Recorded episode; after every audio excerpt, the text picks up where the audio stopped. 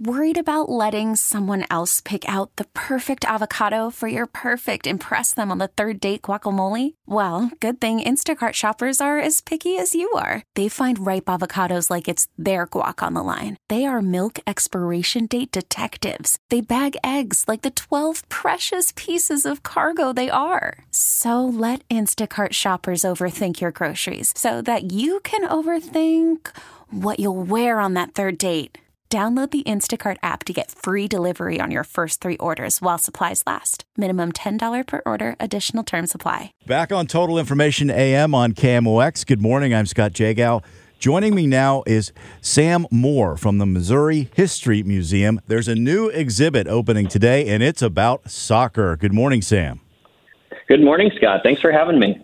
So tell me how this all came about, this Soccer City exhibit certainly 2023 is the year for soccer in St. Louis. We've been working with some really incredible community partners for the past few years, including St. Louis City SC, um, St. Louis's new MLS team, to bring this show to life, to bring this new exhibit to life. And, you know, the really exciting thing for us is that, yes, we're talking a lot about soccer in 2023, but the reality is St. Louis has been talking about soccer and been a major force in American soccer for the past 150 years, really since about 1875. Yeah, people always talk about the 1950 team practicing on the hill, beating England, but it goes back, as you say, even further than that. So is that going to be part of the exhibit all the way back to 1875? Absolutely. We're going to, you know, we'll we'll start in the present with St. Louis City. We're going to talk about the ambush. We're going to talk about the Stars and the Steamers, the 1950 World Cup team that just that incredible match against England. Uh, the first recorded, one of the first known recorded matches of women playing soccer is in a newspaper article here in St. Louis in 1909. And then we'll go all the way back to 1875. There was a match that was held at the Grand Avenue Baseball Park that would later become Sportsman's Park. Uh, two teams made up of lawyers. One team was called the Brunettes. One team was called the Blondes, and they the, the the newspaper referred to it as a kicking game. So that's our first recorded game of soccer in the city of St. Louis. How about that? You can't make that up. Uh, it's it's a it's a pretty remarkable newspaper article. It's one of those. It, it, it's why we're in history. It's why we love history. Is random newspaper articles like that. Well, tell me about some of the highlights of the exhibit itself. Like, what will people see when they visit? Yes.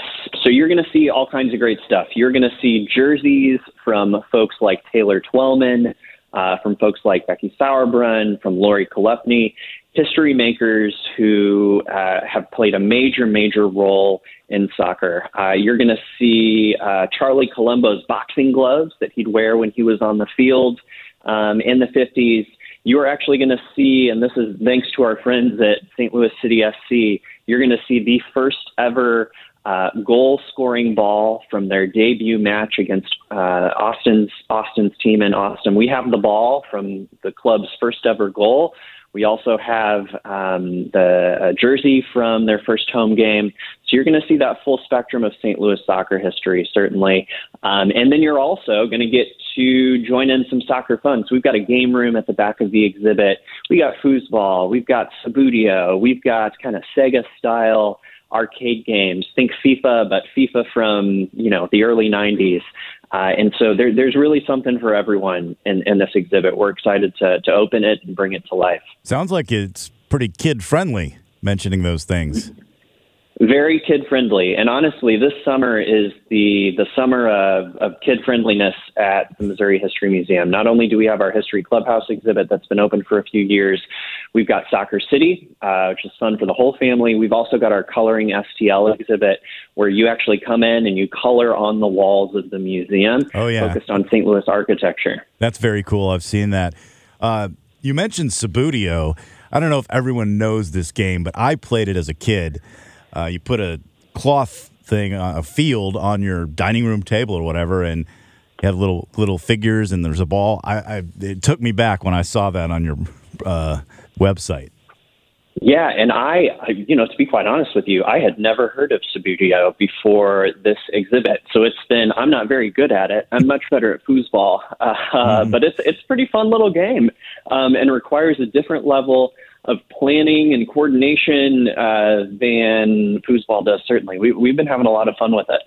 Well, you mentioned Lori Chalupny. She's the head coach of the women's team at Maryville. She's part of the ribbon cutting ceremony this morning, right? She is. She is. We're really excited to have her. Really excited to have her. And she has, you know, uh, changed the game for women in St. Louis soccer. She has been a force. She, alongside, you know, Becky Sauerbrunn, uh, the captain of the women's national team. I mean, it, we should not underestimate in St. Louis the amount of talent, the number of superstars uh, that come from our region.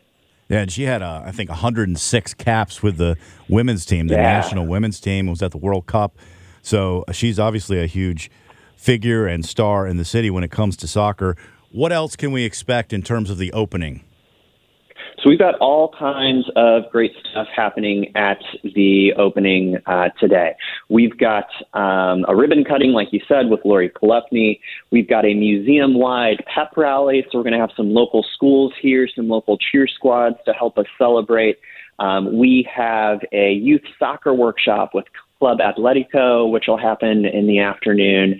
And then we're also going to close out the day with our friends from Red and Black Brass Band um, and close out the day with a little bit of St. Louis soccer celebration. And those celebrations, right, we're open all weekend, open on Saturday and on Sunday, 10 a.m. to 4, 4 p.m., and excited to have everyone. And how long is the Soccer City exhibit going to be there? So it's going to be open really for m- much of the next year, all of the next year. Come down and see us. It'll be open through this summer, open through the fall, open into the spring of next year. Uh, it's going to stretch for the full duration of this uh, debut St. Louis City SC season and then beyond so we can celebrate and look back on all the success. I want to ask you, though, the name of it. There's been all this talk, Kansas City with soccer capital. Was there any conversation about the title of this thing? There wasn't any conversation about it. I think, um, you know, I think we're comfortable with the name of the show. I think there's also a, a fun, friendly rivalry conversation to be had about that title of soccer capital, right? I think St. Louis has a pretty darn compelling case to make I mean, we need to have we should have a rivalry, right?